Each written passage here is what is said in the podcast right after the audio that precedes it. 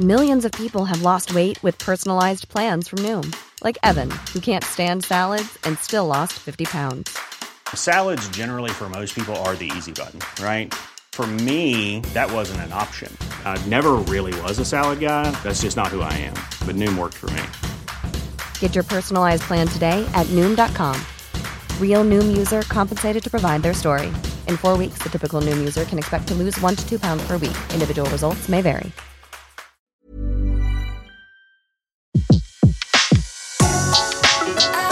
Le meilleur de séances radio est maintenant sur We Love Cinéma.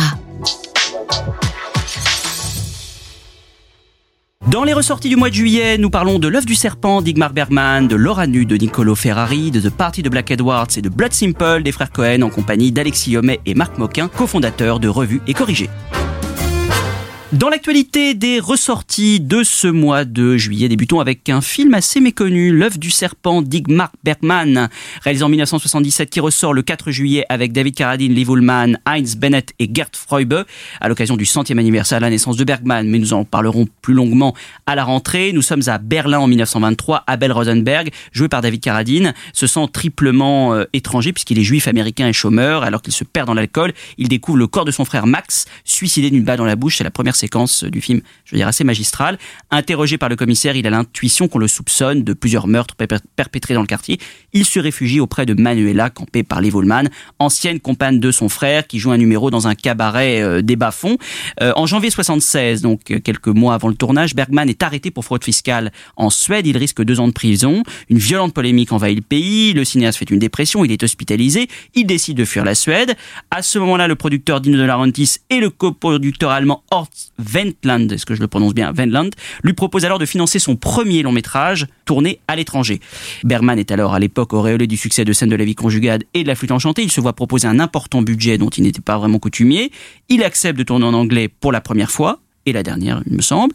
Le film jouit de décors époustouflants créés par Rolf Bauer, euh, avec les studios de la Bavaria, il s'applique à reconstituer cette rue berlinoise, la Bergmannstrasse, elle porte bien son nom, découverte par le cinéaste suédois sur un dessin au fusain. Ces mêmes décors seront d'ailleurs utilisés quelques années plus tard par Fassbinder pour son Berlin Alexanderplatz. Bergman a cherché longtemps son comédien principal, hein, Dustin Hoffman avait été longtemps envisagé avant que le rôle n'échoue à David Carradine. Échec à sa sortie, le film demeura comme une expérience un peu difficile pour Bergman qui n'était pas habitué à de telles productions. Marc, qu'en retenir de ce curieux film de Bergman que qu'on a du mal véritablement à situer dans sa filmographie. Voilà, il a toujours été un peu à part et c'est peut-être pas plus mal en fait de le mettre un peu à part parce que Bergman c'est un cinéaste qu'on a souvent et que souvent encore on met on met dans une, dans une case ou dans, dans des cases.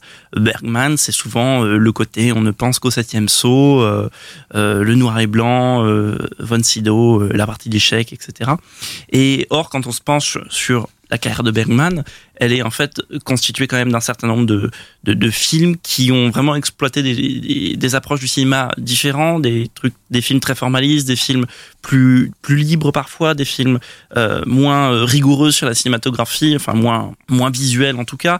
Et, et, et donc c'est peut-être assez intéressant de se dire voilà il est capable de faire ce genre de de, de, de films un peu à part de, de, de grosses productions malgré lui, euh, où il se retrouve sur un film historique à costume. Alors c'est pas son premier film historique, mais là on est quand même dans un film qui, euh, somme toute, a une approche classique du film historique, reconstitution de l'Allemagne, comme le dit la voix off au début, d'une époque de l'Allemagne où un paquet de cigarettes valait 4 milliards de marques.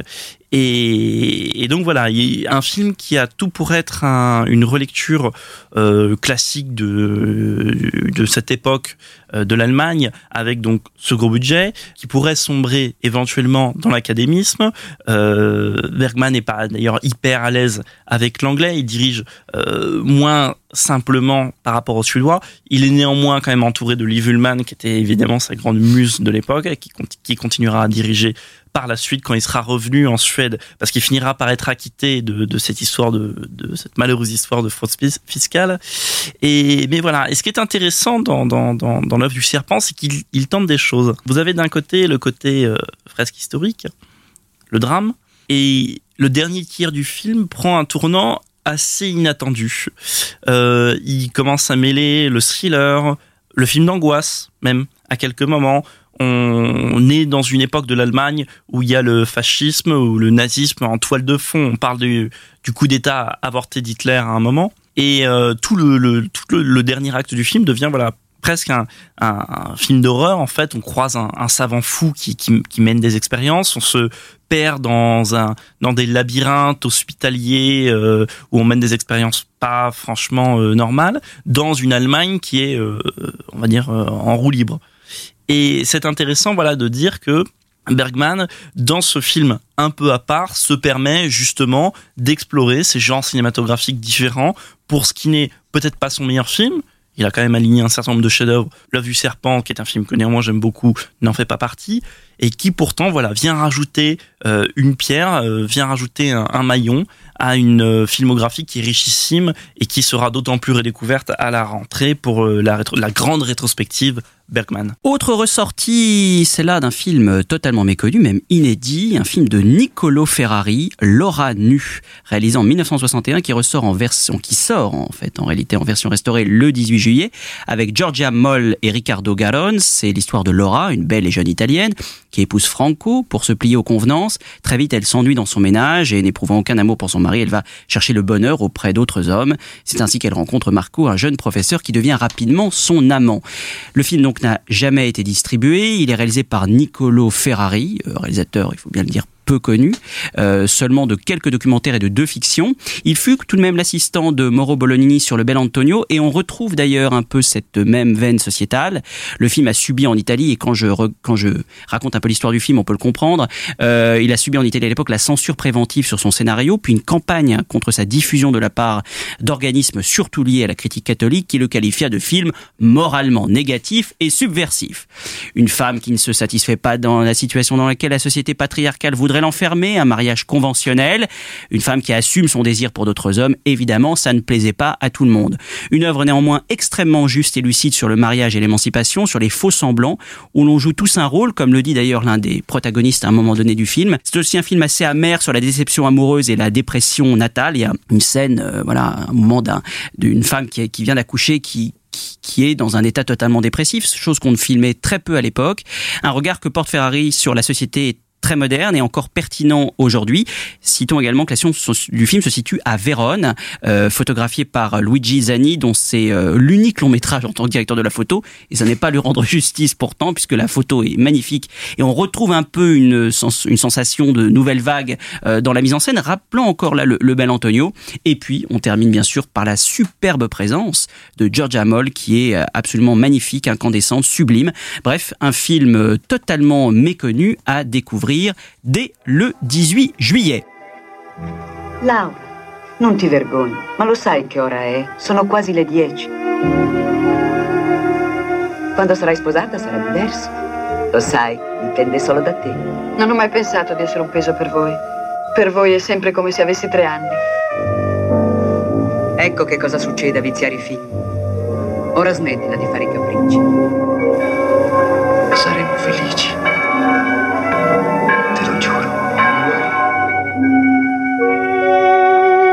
Cosa ti passa per la testa? Stavo pensando agli uomini, ai ragazzi che ho conosciuto. Ormai agli uomini ci sono abituato. Mi sembrava che queste cose potessero sostituire l'amore. Tutti uguali e sognate di essere padroni di un'area.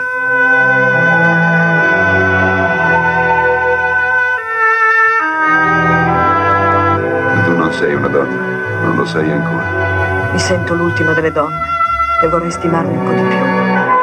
Parli della tua libertà, ma che cosa ti serve? Se uno non si sente libero, che cosa vive a fare? Changement de registre avec la partie de Black Edwards, euh, The Party qui ressort régulièrement, mais qui la ressort le 18 juillet avec Peter Sellers. C'est un film d'été parfait. Alors cette histoire euh, de cet acteur indien, euh, est-ce que je vais bien le prononcer, Rundi Bashki, qui est engagé par un studio hollywoodien pour interpréter un soldat indigène dans un remake de Junjadin, mais faisant preuve d'une terrible maladresse, il fait exploser le coûteux décor. Exaspéré, le producteur demande à ce que le nom de Bakshi soit inscrit sur une liste noire, mais suite à un quiproquo, le comédien indien se retrouve en fait invité à la, soirée annuelle du studio. Le comédien indien, est-ce que c'est utile de le dire, est campé bien sûr par Peter Sellers. Troisième collaboration du tandem Black Edwards-Peter Sellers après bien sûr les deux premiers volets de La Panthère Rose. C'est un chef-d'œuvre du burlesque qu'on peut voir à mon avis indéfiniment, constamment inventif jusqu'à l'absurde, proche d'une certaine folie comique. Cette façon unique de faire durer le gag, euh, notamment dans la première scène euh, où, Peter Sellers est censé mourir et ça, ouais, censé mourir, ça dure très très longtemps. Euh, c'est aussi une critique acerbe de la société du spectacle et du paraître dans cette soirée très très bien filmé parce qu'il y a aussi évidemment de la mise en scène derrière. Il faut savoir que le scénario était relativement succinct, 60 pages, le reste reposant sur les improvisations de Peter Sellers. Et puis d'un point de vue purement technique, Black Edwards fut l'un des premiers, on est en 68, hein, à utiliser le retour vidéo, ce qui se faisait assez peu à l'époque. Quant à Peter Sellers, euh, existe-t-il encore un adjectif qui pourrait résumer ce qu'il fait à l'écran? Génial, extravagant, subversif, inimitable. Sans doute tout cela à la fois. Excuse me. Excuse me, sir, but You are, are you not, Wyoming Bill Kelso, the famous film star? that's me, in the flesh. Oh, God, what a moment in my life.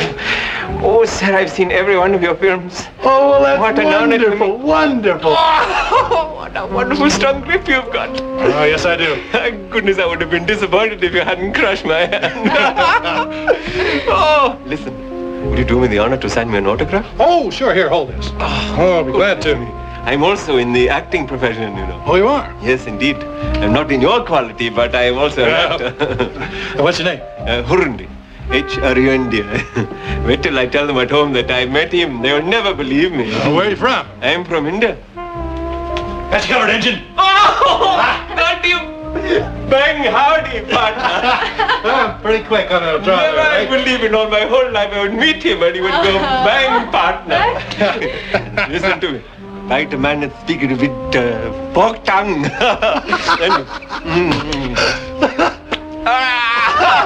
you old horn toad, buddy. Cute little fella, isn't he? I know all your sayings. I know all of them. All of Good. them. Good. The one where, where you walk along and then you go... Mm.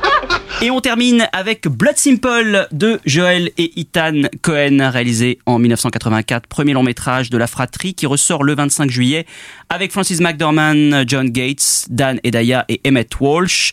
Abby se voit offrir par son mari, Abby c'est Francis McDormand, par son mari un revolver à crosse de nacre, mauvaise idée car l'épouse insatisfaite s'empresse de l'utiliser contre lui. Elle s'enfuit à Houston avec Ray, son amant. Marty, dragueur malchanceux, abandonné par sa femme, a engagé un tueur, un détective privé, pardon, pour surveiller son époux volage. Euh, c'est le premier film des frères Cohen, euh, Alexis, mais tout est en place. Hein. C'est un hommage déjà au, film noir américain D'ailleurs, le titre original est tiré d'une réplique de La Moisson Rouge de, de Dashiell Hammett, ce que je ne savais pas, mais à la sauce Cohen, évidemment inclassable. Voilà, puisque c'est aussi un, un, film à la fois somme pour euh, tout ce qu'ils vont développer derrière, puisque si on le revoit aujourd'hui, forcément on va penser à Fargo, on va penser à No Country for Old Man, mais c'est un film qui n'est pas encore euh, complètement dans l'humour noir assumé. C'est, ça reste quand même en, en suspens, et un petit peu dans l'air. C'est, c'est l'ambiance, l'ambiance quand même reste lourde. C'est un, c'est un film quand même très, on va dire très sérieux, très premier degré. Après, justement, les, les, les personnages, c'est, c'est aussi toute une bande encore de, de losers, tous ces losers euh, magnifiques qui, qui ponctue toute la filmographie des, des frères Cohen. Donc c'est, c'est, un film très très intéressant, surtout à revoir maintenant rétrospectivement par rapport à tous, leurs autres, tous les autres films, puisque c'est vraiment le, le, un film où on retrouve quasiment peut-être pas toutes leurs thématiques, mais en tout cas les, les, les principaux sur bah, forcément l'objet, l'objet euh, qui, qui identifie, qui est tout, une, tout un symbole à travers le film, euh, qu'on retrouve aussi dans, dans tous leurs autres, que ce soit les, les, films comiques ou les, ou les films un peu plus sombres. Donc euh, c'est c'est vraiment curieux parce que si les gens ils vont le voir en imaginant euh, qu'ils vont rigoler parce qu'il va y avoir des, des, séquences un petit peu cocasses, pas forcément. Faut plutôt l'imaginer en le revoyant euh, No Country for Old Men où c'est vraiment un film euh, dur, assez profond, même s'il y a des séquences vraiment euh, qui sortent de l'ordinaire. Puis Frances McDormand, de McDormand qui est extraordinaire, qui reviendra euh, pour Fargo et, et pour, pour le meilleur en fait. What I know about is Texas. Down here, you're on your own. Hello. Having a good time? Hey, what's it? Your husband. I got a job for you. It's not strictly legal. You want me to kill him? Ray, let's get out of here.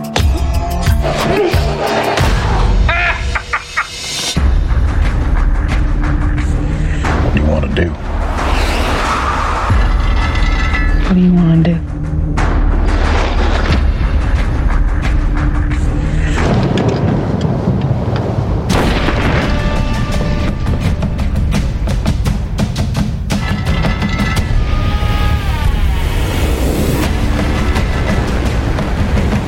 Funny is if it's not you she's sleeping with, it's someone else. What's really going to be funny is when she gives you that look and says, I don't know what you're talking about.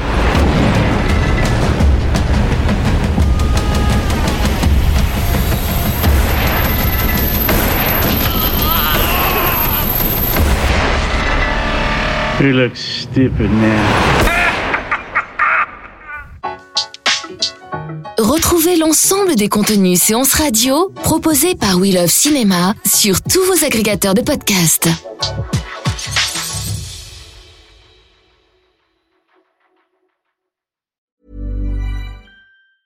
Ever catch yourself eating the same flavorless dinner three days in a row? Dreaming of something better? Well, HelloFresh is your guilt-free dream come true, baby. It's me, Kiki Palmer.